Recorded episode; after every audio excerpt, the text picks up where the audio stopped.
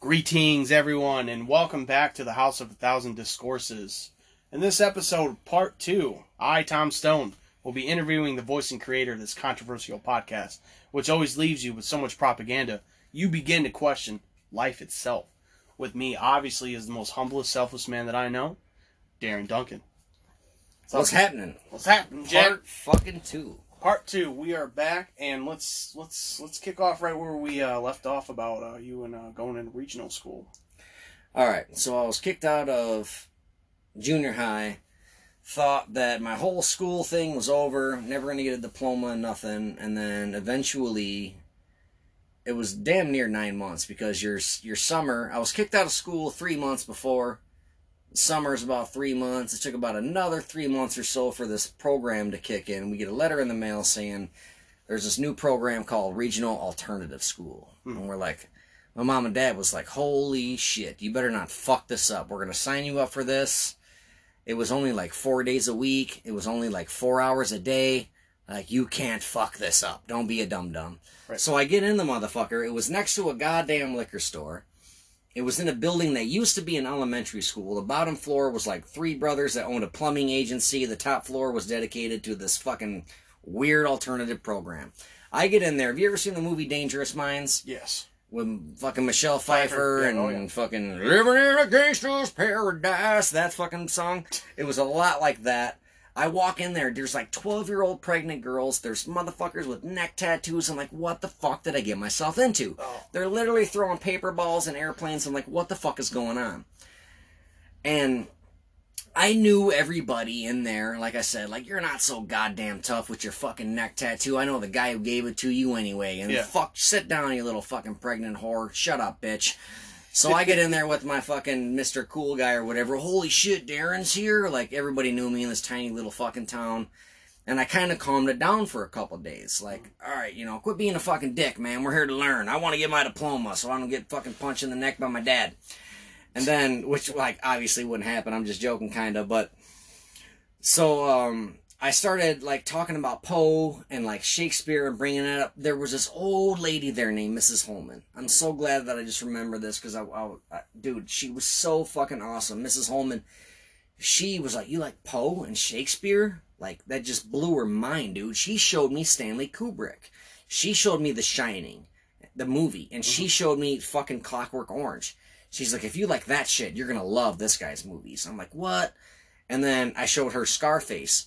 Like she already seen Scarface, but I'm like, have you ever seen Scarface? She's like, yeah. I'm like, watch it again. Let's talk about it. She's like, I'm gonna go home tonight and talk about it. You go home tonight and watch it. We'll come back the next day and we'll talk about it. And that's what we did, dude. Like, we, but she was like this old ass lady. She's probably fucking dead now, dude, because she was old as fuck. You know what I'm saying? Yeah. but she was super fucking rad, dude. And then there was this other younger chick there um, that I would play chess with and shit. She was super cool. She was only a few years older than me, but uh, I mean, I don't know. She was like the hit one or whatever. Like she was kind of hillbilly-ish and shit, but she was cool. But it was just fucked up hanging out with all these goofy ass kids who were a bunch of troublemaking fucking dick squeezers. and I had to do that for about a year or two. I think I want to say I want to say I only did it for like a year, dude. Okay. But it was so weird because like I was selling drugs in that school, I was buying drugs in that school, but there was only like twelve of us. There was only like twelve fucking kids in that school, and uh, I made the, one of the coolest things I ever made in my life. Remember tech decks, Oh yeah. fingerboards? Yes. A project was like make something that you're into. And I'm like, well, I don't have a band, so I can't make a song. So I fucking made a six foot by four foot skate park out of fucking cardboard, of fucking for tech decks. Nice. And my dad had to help me bring that shit in. Oh. It was fucking gangster. You want to know what else something fucked up I did in that class? What's that? Set a girl's hair on fire. Oh my gosh. Yep, it was so fucked up. I feel bad about this shit. But this girl sat in front of me. I'm not gonna say her fucking name, but she sat in front of me, and she was just kind of a dirty girl. You know what I mean? Like literally dirty. Like you could see rings in her the fats of her neck and shit. Oh, And uh, that happens I- to me sometimes. I was, hey man, you know, I'm, I'm, not, I'm not calling out fat people. I'm just saying this girl was dirty. I don't know what kind of home she came from. I don't know if her parents didn't let her take baths or whatever. I don't want to talk shit about the chick, but the bitch was dirty. All right, She was a dirty one. you could tell that she had hairspray in her hair from like fucking at least a day or two Oh, before. man. Like, wash your hair, bitch. But me, being a dickhead, my buddy's sitting next to me. I'm like, watch this shit. I pull a lighter out of my fucking pocket, which you're not supposed to have in school, by the way, and I just flicked it. I didn't even hold it. I just flicked it, and her fucking hair went the fuck up, dude. I went. I'm smacking this bitch's head, and I, I fucking put it out, and I just sat there like, doom, like it wasn't me, but it quite obviously was. But this girl had a crush on me my whole fucking life, dude. Oh man. So like she didn't fucking tell on me, but the teachers, there was three of them. All those teachers knew I fucking did it. Everybody knew I did it. They called the cops on me. She denied it to the ground. She's like, Darin didn't do it. I did it. I was messing around with a lighter. I shouldn't have had a lighter. She blamed it on herself because she fucking loved me. man, you know? you're so lucky that fucking Dude, man. the dad came in and was being fucking Mr. fucking tough guy. yeah. Check this out. This is so fucking crazy.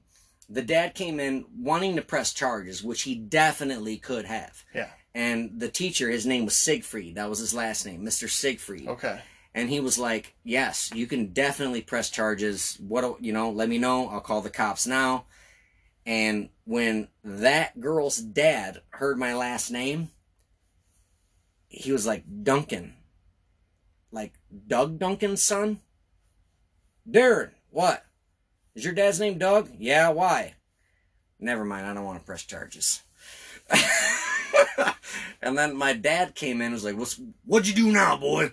What are you doing? You know, fucking Yeah. pissed off. He walks in the classroom taking up half the fucking door frame. What'd you do now? Nothing. It's cool. We settled it. Every, why does it smell like burr hair in here?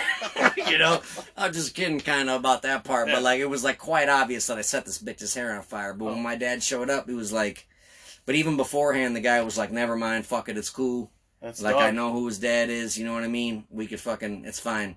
But my dad showed up and very, very angry at me, and I deserved an ass whooping. I didn't catch one Mm-hmm. because the girl was like, "He didn't do it, I did it," and I'm like, "I didn't do it, she did it." Yeah. You know, so both Man. dads were like, "That little motherfucker set that girl's hair on fire." Yeah.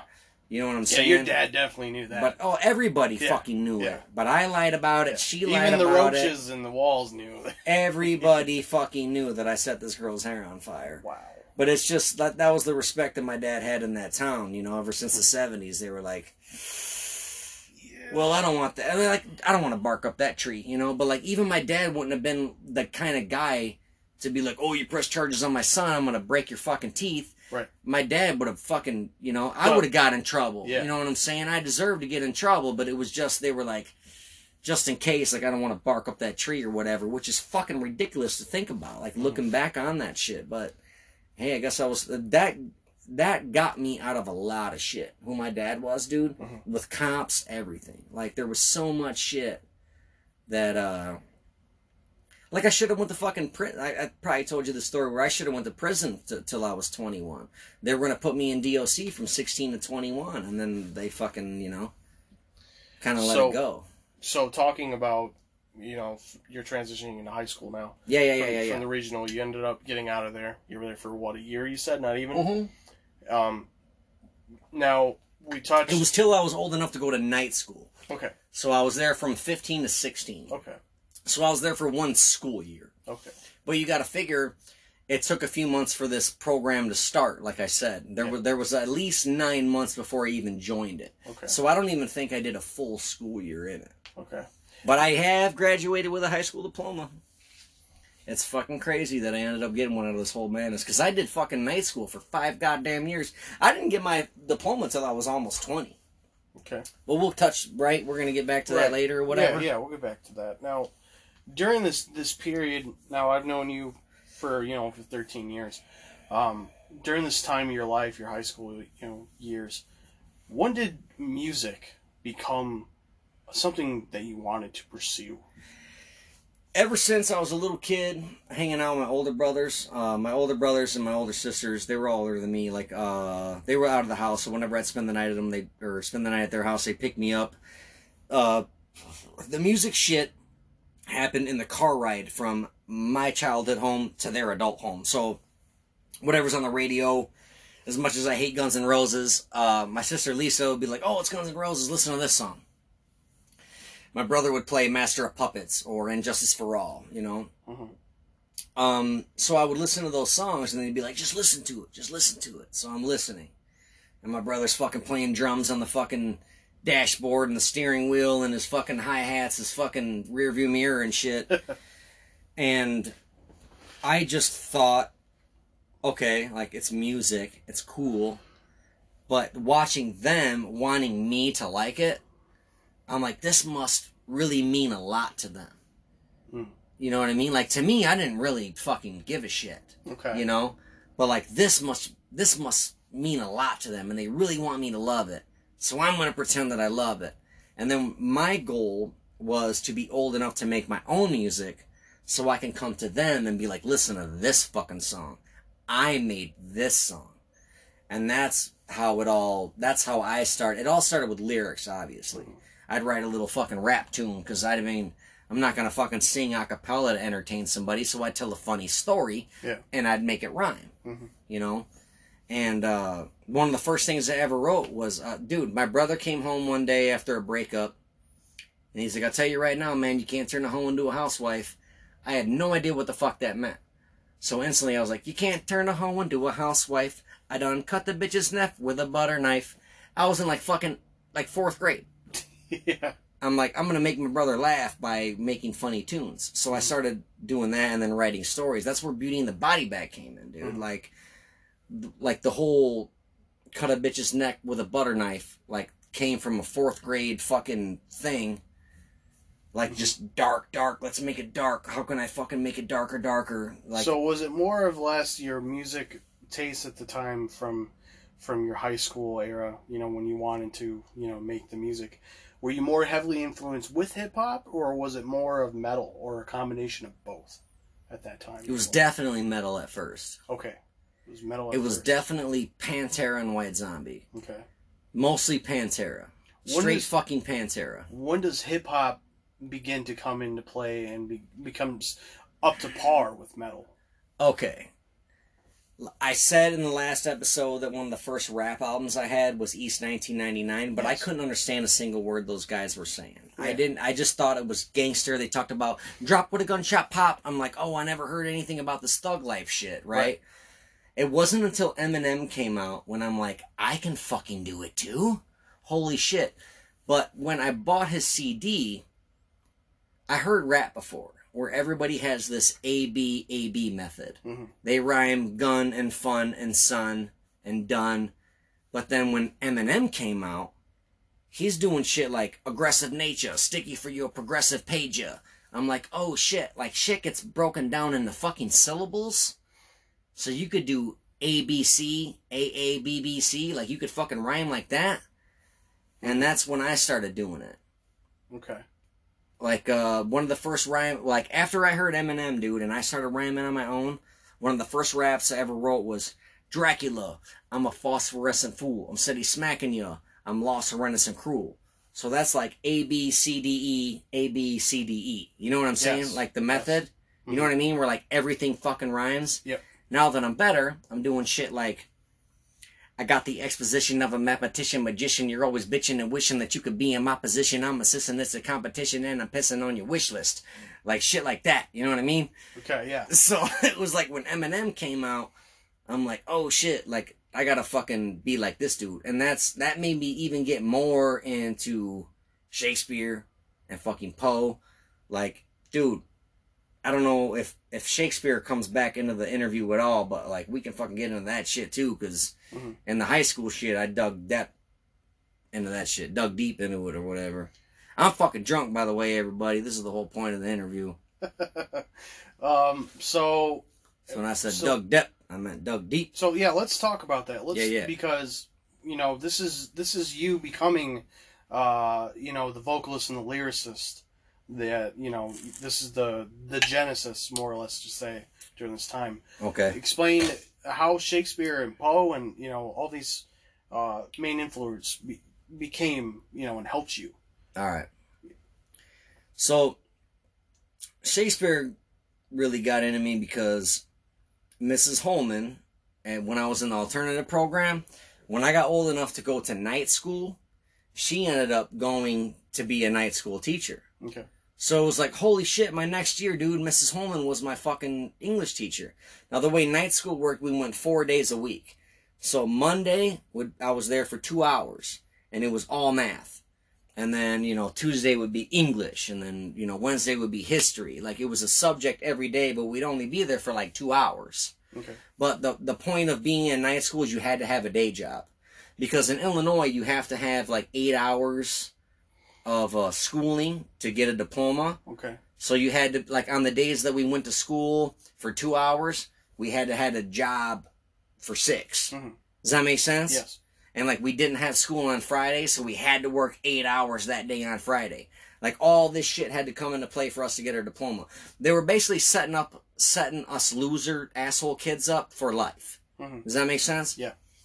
So anyway, Miss Holman fucking transferred and she started teaching the night school kids. I don't want to brag, but I think a lot of it had to do with she knew how much fucking potential I had and she wanted to follow me. Mhm. Because she, dude, this lady was like pushing fucking 80, dude. And and she followed me until I fucking graduated high school and then she retired, dude. I'm not saying like it was because of me. It's probably pure coincidence. Yeah. But like I love this woman and I wish I could like I hope she's not dead, but like I'd love to find her. But anyway, uh she got me into Poe. Like I already was familiar with Poe a little bit, but like she taught me how to dissect the shit. And the reason why was cuz she would hand out Poe. Uh the first thing she did was Hamlet's suicide soliloquy. It's when he says to be or not to be, whether it's nobler in the mind of the man, you know that shit. So everybody's reading it and they're like, This is fucking boring. Like, what the fuck is he even talking about? And I'm like, dude, this motherfucker's sitting at the gravesite of his fucking homeboy, and he's talking about whether or not to fucking kill himself, you know? Mhm. I'm like, so she's like, yeah, yeah, we're on that point.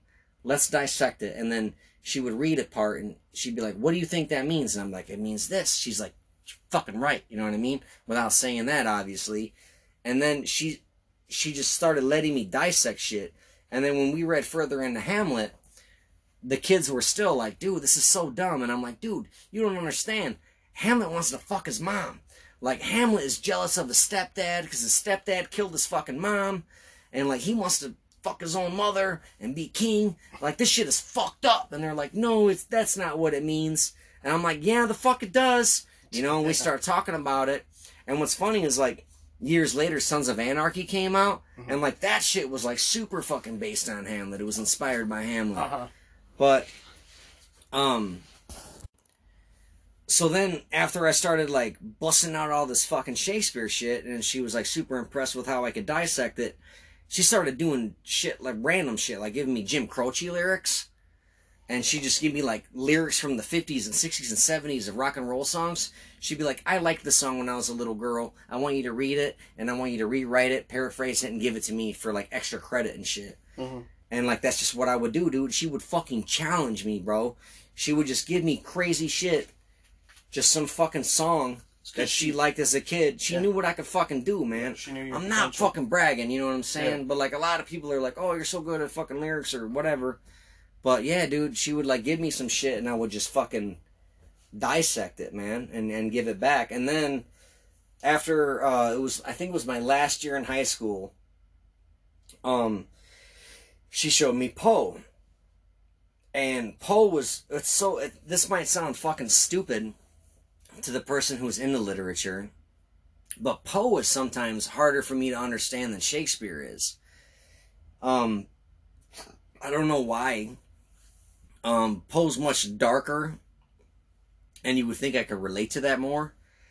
But like if you if you ever fucking read Poe, like he's just he's just fucking I don't know, he's just weird. He writes weird. So it's hard for me to like dissect the shit. Mhm. But once you figure it out, you're like, God damn, that's fucked up. Yeah. You know what I mean? Yeah. That's uh I mean by the way, if people didn't know, uh, Darin has a tattoo of a portrait. It's a beautiful portrait of Poe. Right there on his forearm. So he's he's not joking when he says that he, he no, I. I have the man's face tattooed on me. Like I obviously like the guy. Yes. You know, I got some Living Dead dolls down here too of Annabel Lee and Edgar Allan Poe. Have you ever seen this? I know the podcasters can't, but have you ever seen that? Oh wow. That's like super fucking rare, dude. That was like Awesome. a, yeah, it's pretty fucking radical. I'll show it on the YouTube channel someday. But anyway, I'm sure that everybody's so goddamn bored of me talking about Shakespeare and Poe. I hope they haven't given up already on this episode. Ask me something else. All right. Shot out of a cannon. Fuck one, marry one, kill one. No, I'm just kidding. Um. So was there was there ever a time before in your in your life when you thought, "Hey, I don't want to be a vocalist or or you know hip hop artist. I want to be a drummer or guitar player." Did you ever first want to be a musician, or was it always you wanted to be right there and speak and write and Nope, never once. never once? Never. Um, not until I got older, like uh, after like being in a band, singing in a band, and realizing how fucking frustrating it is to have to agree with four other motherfuckers.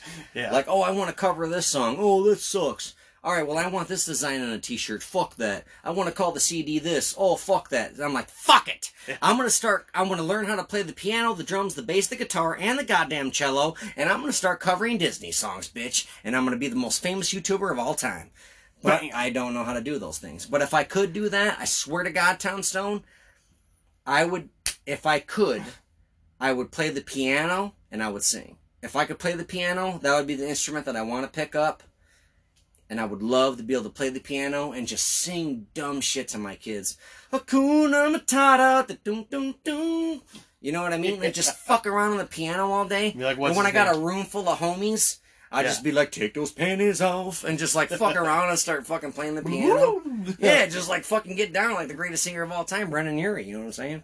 That's, I had no idea about that. No. In years I've known you, you A, never- lot, a lot of people don't Yeah. know that Brendon Urie is the greatest singer of all time. A lot of people don't know that. But they do now. Because episode number two. or one, three, four, five, six, because I consistently talk about it. this guy's wearing a NASA t shirt. You know what NASA stands for? Never a straight answer, all right, so bastards. all right, so Where's the UFOs now? No. You gotta change the name from UFO to fucking unidentified aerial phenomenon. Bastard, fucking assholes. It's a bunch of bullshit. I'm telling you, aliens are coming. What's question number 34? question number 30, 69 here. Here we go. So I met you during a time Yeah. when you were a vocalist of a band here in Rockford called Burn the Earth. Now, oh, yeah. tell me about tell me about that period of your life when you were um, obviously you're an adult at this time. You know, um, 20. how did how did that band start? How did you finally become that metal vocalist that you wanted to to you know become? Oh man, that that's a fun story. Um, I'll try to make it fun anyway. So, I tell mommy and daddy I want to be a singer. What are you gonna do with your life? I want to sing heavy metal music. Okay, well, what does a heavy metal music singer need? A PA system. All right, well, where are we gonna go to buy one? Guzzardo's. Okay, cool. Let's go to Guzzardo's. This is before fucking Guitar Center came into town and shit. Yeah. So mommy takes me down to Guitar or to Guzzardo's. And I'm thinking I'm gonna get because at that time I had a drummer friend. His name was Curtis. It was just me and a, a kid that I knew how to play drums mm-hmm. better than anybody in this fucking whole area. By the way, mm-hmm. this dude is the shit, but he's off the grid now. But me and him played drums, or he played drums. I sang. Cool. We'll find guitar players. They're a fucking dime a dozen. First thing I need is a fucking PA. Yeah. Mom takes me into Guzzardo's, and I'm thinking I'm gonna get a speaker the size of this mini fridge right here. You know what I mean? And a little tiny Bob Barker microphone or some shit. I start telling the guy, "Hey man, I want to be in a band. You know, I want to sing, play shows. What what can- what do I need?" And he's like, "Well, you're gonna need more than a Bob Barker microphone." And then he starts looking up shit on the fucking internet and showing me stuff that they can order. And I'm like, ah, whatever. then the fucking manager like walked into the room like, what are you guys doing? I don't know if he could tell my mom was high class or whatever. Like this lady's here to spend some money. Yeah. He's like, follow me. And then he flat out, he didn't make eye contact with me at all because he knows I'm not there with the money. Yeah. Mommy's there to spend money. Your son wants to sing in a band. I'm going to show you the best equipment that we have. I'll tell you how much it costs, and then we'll work our way down from there. And like that makes fucking total sense, right? Yeah. So my mom's like, okay, cool. So he's like, I got these two 15 inch SP5s, the Scorpions. I got this XRG 600 PV. I got this Diamond Cut Series PV microphone. It's gonna cost about this much. It was like 4,500 bucks, I think, if I remember. He looks at my mom, ready for her to be like, fuck no, that's insane. The guy in the back room was showing me a fucking speaker for $150. Yeah. That's what he thought. My mom looked at me and was like, You're gonna use this, right? And I'm like, Every day, mom. Every fucking day I'm gonna use this. She's like, Dude, this is your high school graduation present, your birthday present, and your Christmas present all in one. Man. But I'll I, I'll fucking get it if you're gonna use it. Mhm. And she fucking bought it, dude. And to this day, I own it. not only does he own it, but I remember you let me borrow it. I That- rented it to you. you- You, yeah. paid me fifty bucks a month. 50 to bucks a it. month, yes. Yeah. I even got to to to use it, and it still works today. You still use it in your band. Yeah, and then I'm in Um, Relic right now, and yeah. I, but we'll, we'll touch on our, it's at our uh, it's at our band's practice space right now. I use it to this day. I, I told you, mom, I'd never get rid of it. So I still got for it. being a great son and keeping your word to your mom.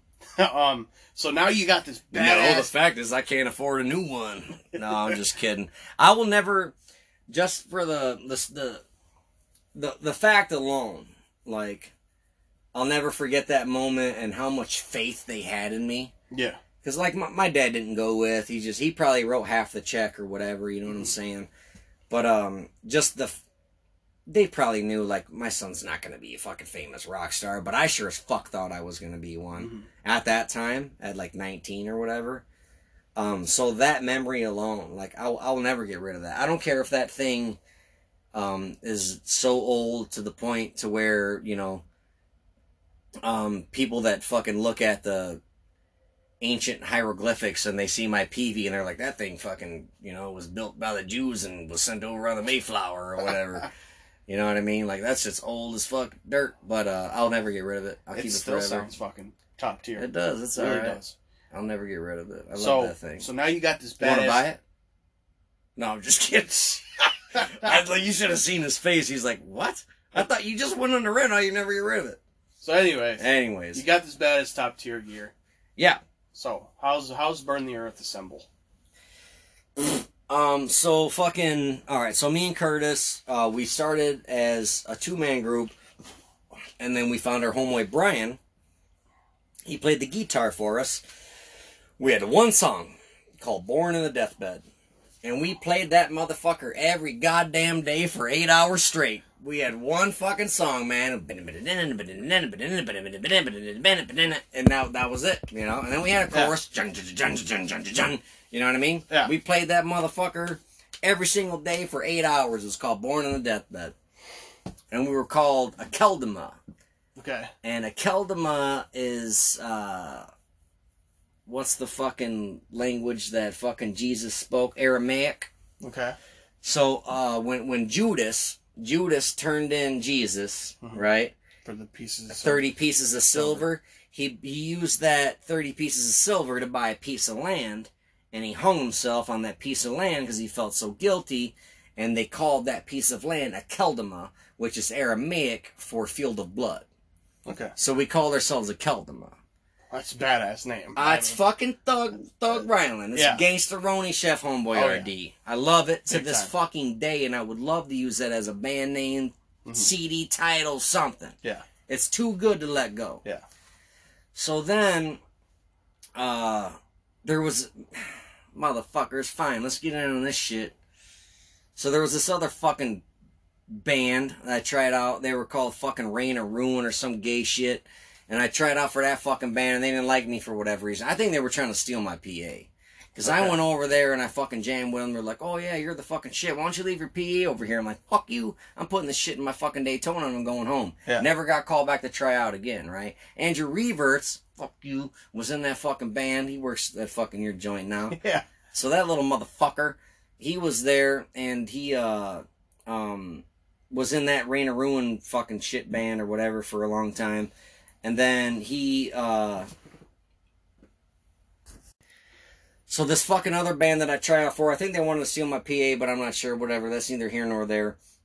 Anyway, that band ended up falling through because they sucked, and then their guitar player ended up joining our fucking band, and we were called the Keldama, right? And Brian and Andrew were like brother-in-laws basically, so he fucking Andrew fucking joined in, whatever claiming to be the lead guitar player, but neither one of them fucking played leads. That's neither here nor there. I'm gonna say a lot of neither here nor there shit and just talk shit about these people because fuck them in the face with a Tucson cactus and a rubber chainsaw. But anyway, um, they uh, eventually one day we were drinking beers and I'm like, fuck it, like let's not call it Akeldama, let's call it defecant other. We were gonna call it defecant other because. Mm. Like significant other is like your girlfriend, boyfriend. Well, the defecant other is the one that you just shit on. Like, fuck that motherfucker. Fuck that person. I hate him. You don't care about him. So we were called defecant other. Well, then I got mad at everybody in the band, like I tend to do every once in a while. And I'm like, fuck this shit. I'm to fucking rap in my basement. And then I uh, got a call one day and they're like, hey, dude, like, come on, quit being mad at us. Join the band again. But by the way, we're called Burn the Earth. And I'm like, that's so fucking stupid. That's like the stupidest fucking band name I've ever heard in my entire goddamn life. Because it's so simple. Yeah. It's like, let's be metal, bro. Like, okay, fine, let's be a metal band. So, like, what should we call ourselves? I don't know, Blood Sponge? Like, no, that's kind of, you know, dumb. Yeah. How about Burn the Earth? And I'm like, eh, that's kind of stupid, you know, like what the fuck. So anyway, so the the way it happened was Andrew worked at fucking Guitar Center, and those fucking That's three amigos, they were hanging out in the parking lot on smoke break or whatever, and they're like, "You guys ready to practice today? Yeah, bro, let's have band practice today. Let's call Darin over so he could fucking rejoin the band. Okay, well, since he's not in the band." Uh, what are we gonna call the band? I don't care what we call the band. Let's just burn the earth with our metal. So that's what they decided to call the band was oh, Burn the Earth. So I fucking rejoined and I'm like, really? We went from Akeldama, some super biblical poetic shit to Burn the Earth? Fucking douche clowns. I remember you. So I fucking singing that. Oh, it was so. fun. I had nothing to do with that shit. Yeah, it was literally. So I like... sang in that fucking band. It was cool, but every riff was the same. Fuck those guys. but I was in that band for a long time, man, and it got me popular. You know, like a yeah. lot of the old school cats you know, um, a lot of the older guys, they, uh, they, that's why I have a respect from the older cats like Tim Bourbon and Paul Bogdanis and and like the guys from Warmouth and shit. Yeah. They remember me from those days. Yeah. So like, dude, I remember when you fucking weren't even old enough to be in a bar and you were a fucking rowdy son of a bitch. You can ask Rev about me fucking knocking people out on the smoke deck being a dickhead. Mm-hmm. You know, and uh, so I had that going for me from Burn the Earth, baby. Yeah. And then it just and then fucking But anyway, and so then uh, I got sick of that bullshit and uh, went fucking silent. And then I'm like, okay, I thought guitar players were a dime a dozen, but I can't find any. I can't find any good drummers, and thus was born Joey Columbine. I'm like, fuck it, I'm gonna start rapping. So you pretty much quit the band.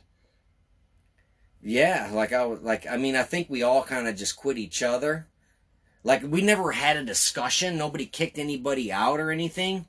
We were just I just fell apart. You know, we were just like, all right, you know, you missed practice. You know, someone missed practice this week the other guy misses practice, you know, all right, no practice, no practice, no practice, no practice, and we just kind of like, poof, fuck it, yeah. Done. But I remember them little fucking faggots, or fuck, I, I can't, I'm not supposed to say that word, I'm so sorry for that.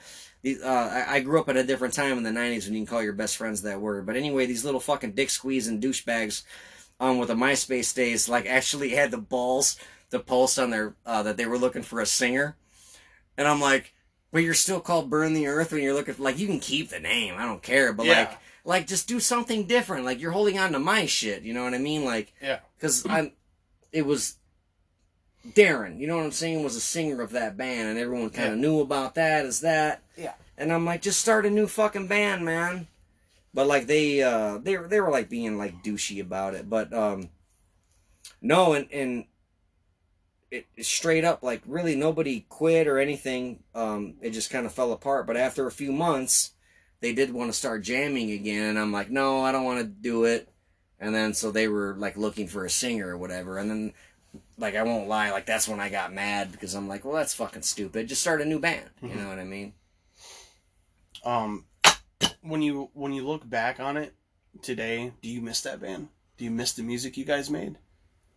Like, was it was the music that the songs and the lyrics that you wrote for the, any of those songs like memorable? Like, were you ever really proud of uh, of your work that you did there? The drummer was fucking amazing. Mhm. The best drummer I've ever worked with. He was so easy to work with. And that's about it. It's some of the best lyrics I've ever written in my entire life. Like if Parasites Ruled the World was such a fucking dope song. Um Buried or Born in a Deathbed. Yep. Was a great fucking song. Uh, Fire at Will was a great song. You guys covered a lot of uh, you guys covered We uh, covered Omerta. Omerta yep, I remember. by that. Lamb of God. Yeah. Um, which, like, a thing about covers is like, I hate covering songs that are already metal. Yeah. Like, I'd rather cover fucking Poker Face by Lady Gaga or something, or Cry Me a River by Justin Timberlake. Why cover a metal? If you're a metal, metal band, why cover a metal song? If it's already been done, Right. we've already heard it as metal. Right. You're not gonna make it any fucking better. Mhm. You're gonna make it less cool, as a matter of fact. Exactly. Take a song that's catchy and not metal and make it metal. Yeah. But yeah, to answer your question, we did cover Omerta. But as far as missing anything about that band, I guess the innocence of it all, Mhm. like being 21, thinking I was going to be the next Randy Blythe, Okay. and uh, just partying. Mhm. But That comes with being in the band. I was a fuck. I've done. I I did a lot of bad things when I was in that band. You Yeah. know, I did a lot of grimy shit. I wasn't breaking into people's houses or fucking, you know, like hurting anybody. But I just did a lot of fucked up shit in that band. Um, so like that I don't miss. Like the rock star life or whatever. Like we fucking played in bars. It was a glorified band practice. You know what I mean? That's really Yeah. all it was. But That's how it I- really is. I, mean, I do miss the drummer very much. I miss Curtis very much. I'd love to hang out with him again. And he's he's the best drummer to ever hit the scene in my opinion. Mhm. And uh, the lyrics I wrote back then were were good because I didn't hold back at all. Like I said every fuck like now I say everything I want to say, but I still have that consciousness, that wall where I'm like, well, don't say that. So then, but now I'm smart enough to like turn it into a metaphor to where they don't exactly know what I'm going to say. Mhm. So I'll twist it and be like, oh, well, maybe, you know, that's not what he meant. But back then, I just fucking said it. Okay. You know what I mean? So, my, like you were saying before, I cut you off way like minutes ago. So the band ends up pretty much just dissolving naturally. Yeah. Now you're here by yourself, and you're thinking, "Fuck it, I'm gonna do something where it's just me," and that is the birth of Joey Columbine. Yeah. Now, how the hell did that happen? Um, when I was in Burn the Earth, I was like, I'm gonna make up names for everybody. I'm like, you're fucking Mr. Fister. Your name's Tommy Gunn. Your name's Justin Sane. Your name's Billy Sick With It. And they're like, well, what's your fucking name gonna be? I'm like, the first thing I said was like, uh, Johnny Columbine. I said Johnny. Mhm. And then I thought about it and I'm like, oh, that's too punk rock, the Yeah, Johnny, Johnny. thing. So I thought about it. I'm like Joey Columbine because Joey seems more mafioso. Like, hey Joey, come over here. Yeah. You know what I mean? And uh, like it was just just something stupid that we just did. It wasn't real. We never had CDs with our names in the fucking booklet. Yeah. It was just a dumb thing that we talked about at practice. So when the rap thing came, it was just natural for me to go to Joey Columbine. Mhm. But I my whole thing was I wanted to be controversial. Cuz at that point it was right around 9/11 and shit and I'm like controversial's a fucking cash crop, dude. Yeah. You know, and like Columbine, yeah, obviously was a fucking tragic event in high school in Colorado, April 20th, 1999. But Columbine is also a very beautiful flower. Mhm. So if it ever came down to it, I could be like, it's a fucking, that's my name. My name is Joey Columbine. It's a fucking flower. It's not about that. But my dumbass wore the trench coat and things like that. But that's why I wanted that whole thing to be wrapped into it. You know what I mean? I wanted to be an asshole. I remember. I remember a long time ago. I remember when you said uh, Yellow Wolf actually peeped one of your tracks, Yeah. hmm and then that's where he uh, ended up mentioning a trench coat um, in one Yeah. of his songs. I was Um, kind of pissed about that. yeah, and I was like, I'm- damn, you know, Yeah. like I listened to it Rocking now. a trench coat and a black hoodie, banging the heavy metal music. Yeah. And I was like, what the fuck? But that that's probably purely coincidental. Maybe. Another thing Yeah. that pissed me off is I did an interview on the internet and they asked me to do a freestyle and I said, uh, I'm the host of the show like David Letterman. I get bitches wetter than a Navy SEAL veteran. And then years later, Nicki Minaj, I guarantee fucking you that Nicki Minaj did not see this interview, obviously. Okay. It was some stupid fucking freestyle I did on the internet. But that bitch literally said, I get wetter than a Navy SEAL veteran. And I was so fucking mad when I heard that shit. Because I'm like, what the fuck? Like, I wrote eh, that shit a well, long time You know, ago. she never. She. You know what? I don't even get off subject, but she doesn't write her lyrics. None of those Probably big, not. None of those big guys do. It's some big fat white guy who's sitting in the back of the studio, like, oh yeah, yeah, here we go. Uh, say this. You know, Right. like you you you buy a Britney Spears album and there's a lyrics and it says written by Mike Yeah. Zuckerberg and Right. John, you know, cliche. I heard that uh, Jay Z hired like a, a, an insane amount of uh, studio musicians to write Beyonce's last album or whatever. It was like over 30 people. Like, Beyonce had nothing to do with it. what the hell? They just hire people who are like, hey, write a great fucking album. My bitch is going to come in there and sing the shit. okay. But, like, to me, like, where's your. Where, where's your artistry in that? Yeah, like, how can you call yourself an artist at that point? You're just Yeah. a, you're just a, a an attractive lady with big tits and a big butt. yeah. You know what I mean? But they're already made. Right. They already got enough money to live six, seven, eight, nine, ten lifetimes on. exactly. So, like, are you do? But at that point, are you doing it for the fans? Right. Because I don't think so. hmm At that point, I would think you're just doing it for another fucking check. Mhm. Which I get it, but to me, I'm a quote unquote artist. Like, I just like getting my shit out there, Right. like venting or whatever. So I wouldn't, I wouldn't want other people to write my shit. It'd be dope to like think about the fact like I don't gotta fucking put all my effort into writing this shit and showing up every day to the studio. You mean I could just show up and fucking scream and make a fucking ten million dollars? Sweet. But where's the artist shit in that? Right. You know what I mean? um, like we were saying uh, with Joey Columbine, when you started accumulating, you know, your fans and everything, did that ever change your writing process, or you always stayed the same?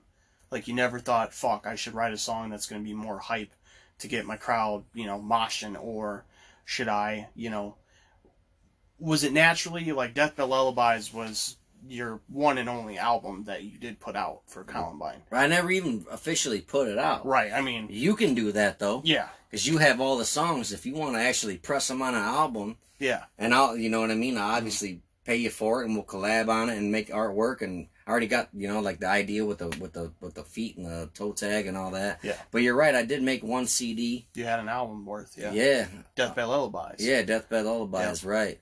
So, So um, that it was it was really dark. Um, what was your question about? when you were when you got done, well, well, I mean, like you said, to you it wasn't an album, but when you started Right. uh, accumulating hype here in the A15, you know, metal and hip hop scene, were you affected by by your fans? Like, man, I really fucking love Beauty in the Body Bag, uh, you know, or I love, you know, Still Shining, you know, Right. And then there's people who are saying that they didn't like that or they like more of this and that. Did you have to write to your fans or did you just say fuck it, I hey, this is me and I'm just going to keep doing it? No. Um. The the Deathbed Lullabies things was like, it comes. I mean, you know these songs. They Yeah. came from the darkest places of my, the deepest, darkest places of my brain that I could think of. Mhm. And the songs that I was playing live, I fucking hated. Like I didn't even like them. I look back on that CD and I'm like, that shit is pure garbage, bro. But there's people to this day that is like, dude, Beauty in the Body Bag is like one of my favorite songs ever. And I'm like, ever? Like, have you ever fucking heard of the Beatles? You know what I mean? like, Yeah. like, I mean, this shit is fucking terrible. But, um, I did start the transition into metal because I wanted, because I was sick of fucking playing metal shows at five o'clock in the fucking afternoon. I'm I'm opening up for fucking head goddamn PE. I'm opening up for fucking Kittie and OTEP and all these heavy fucking bands like Dope and shit, Psychostick. All these heavy bands are coming into town. I'm selling just as many fucking tickets as these other bands are. Mhm. There's a band with five motherfuckers in it. They have to sell 30 fucking tickets to get on this gig. I'm one guy, a rapper. I alone sell 30 tickets or more, but I still gotta fucking play at 5 o'clock because I'm a fucking rapper because I don't fit into the fucking metal crowd. Because the people that are showing up to see metal bands don't want to see a fucking rapper, so I gotta go on fucking first before anybody gets there. That's when I started getting fucking irritated. Because I'm like, bitch, I'm not a rapper, I'm a front man without a fucking band. Right. You know what I'm saying? Mhm. So then I started getting into the, I, I do the rap songs, but a little heavier. Mhm. You know what I mean? So that's how that kind of fucking progressed into the into the fucking Yeah, heavier yeah. music shit. That's the thing with uh, you know, even hip hop artists at the time, you know, they know that Joey Columbine's Joey Columbine. It's like Johnny Cash. You can't say Johnny Cash is country. You know what I'm saying? You can't say Joey Columbine is is, is hip hop or metal. It's Joey Right. Columbine. I got pissed So- the first time I ever got called a rapper because I got turned down for a festival. It was called Breastfest, and uh, they were looking for acts that weren't that popular, and they were looking for unconventional acts like. Oh, we always have metal bands and, and country bands. We're looking for someone on the unconventional side that can open up the festival. Mhm. And I'm like, right here, raise my hand. And they're like, oh, no rappers allowed. I'm like, motherfucker, I'm not a rapper. Like I said, I was a frontman without a band. But I, I mean, what are you gonna do? You know what I mean? So I just fucking. That's why I wish that. That's where Devolve came in and Yeah. shit. Yeah. So let's let's talk about Devolve now. So the end All of right. Columbine sesh- cycles out, right? So I fucking got pissed at everybody and was like, fuck you, I'm walking away, I'm fucking done forever. And I made a post on Facebook saying, like, fuck all of you motherfuckers. Mhm. I'm done with your bullshit, selling more tickets than you and playing the same fucking shows as you. And, uh, Jason Graciana messaged me. He's like, hey man, I've always thought of you as a frontman without a band. I have a band that needs a frontman. Why don't you come over this weekend? Cool. So I went over there, or before I went over there, I'm like, email me what you got, like some songs. And they fucking emailed me. I did it the fucking way you and I communicated Yeah. back in the day with fucking, it laughs at me and shit. Yeah. So I'm like, yeah, fucking email me the fucking instrumental or whatever. Just rough basement fucking bullshit. Mhm. And they emailed me a song, and I fucking, I had all my studio setup shit from when we recorded. So I recorded my vocals on it. Boom, I sent it back to them with like in a couple hours, and they were like, "Oh damn!" Like they were probably impressed. Like who the fuck does that? You know? Yeah, come over this weekend. So I came over and sang, and the rest was history. And like they, to this day, they give me shit because I went over, sang, and they're like, "Fuck yeah, dude, you're in the band. All right, awesome. This is the shit." But riding my own coattails as Joey Columbine, first thing I did was book a show.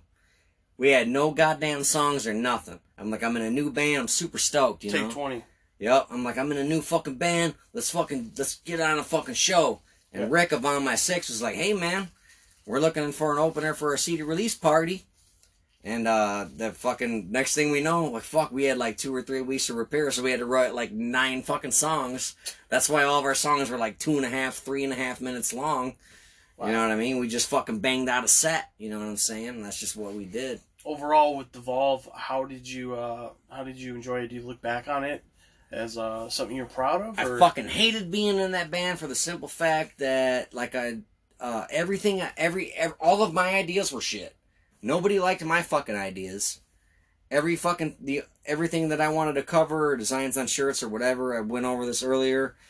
We we disagreed and argued about fucking everything, and I fucking hated that shit. Wow. The only reason why I stayed in that band for so long is because it was so popular.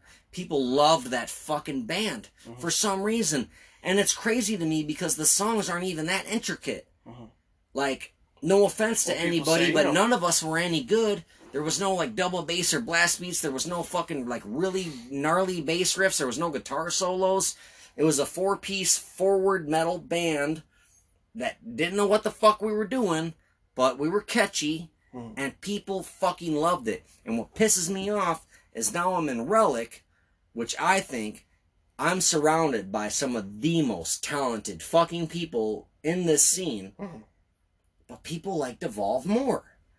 And I think it's because their brains are so dumbed down musically, they would rather hear that fucking chant, catchy pop bullshit Mhm. than they would rather hear me say lyrical, miracle, depressant, adolescent, and a fresher than a Breathman investment. You know what I mean? They would rather fucking hear the you and I refuse, Refuse. to die. They'd rather hear that shit than the fucking the, the like the Deftones, the snot, the fucking the real shit.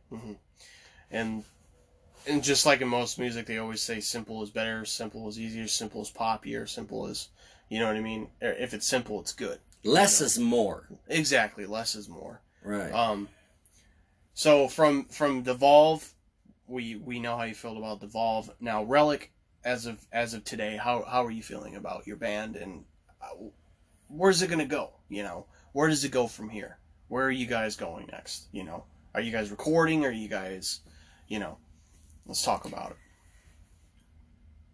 Um, we just play it day by day. Seriously, like I don't take this serious. Mhm. I don't take this new. Uh, I love this fucking band that I'm in, and it's by far the best band that I've ever been in, and some of the best songs I've ever written is with this band.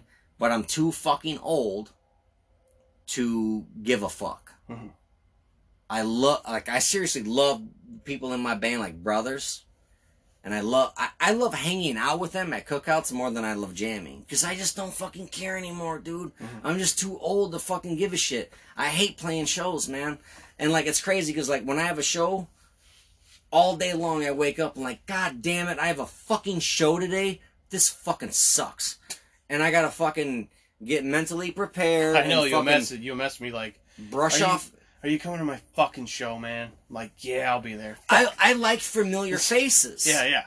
I need people like you to be there. Yeah. Because I wake up and I brush off the anxiety and all the bullshit and put on the Joey Columbine face and pretend to be a fucking rad dude and shower and shave and all this fucking bullshit and look cool and what fuck uh, dude, what shirt am I gonna wear? Mhm. Should I have a bandana in my left pocket or right pocket?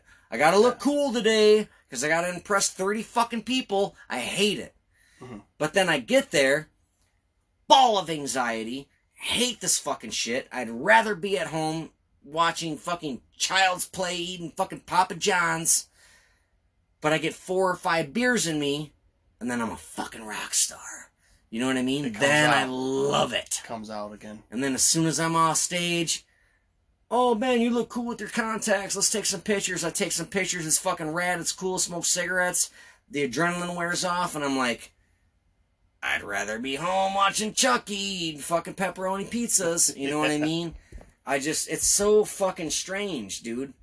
But there is shit that I say in this band lyrically that I thought I would never get off, especially after my fucking all my siblings are gone, dog. Mm-hmm. Like the song Another Day Above Ground, I would have never been able to write Mhm. without this band. Mhm. Like I lost two sisters in the same fucking year, bro. Like in within 4 months, both of my sisters fucking died. Could you imagine if I wasn't in a band and my two sisters died? Yeah. All those lyrics would be would just be shit written on a piece of paper. Mhm. That's all it would be. Mhm. But now that I'm in a fucking band, Relic, I can fucking sing that shit. Mhm. You know what I mean? Yeah. When I feel all fucked up about my fucking day or whatever, dude, now it's not piece it's not words on paper anymore. I'm in my fucking 30s. I don't want to be in a band. I know I'll never be famous. I don't want to fucking play shows. But if I really want to, I can go to the fucking jam spot on Sunday and practice if I want to Mhm. and I could fucking sing that shit.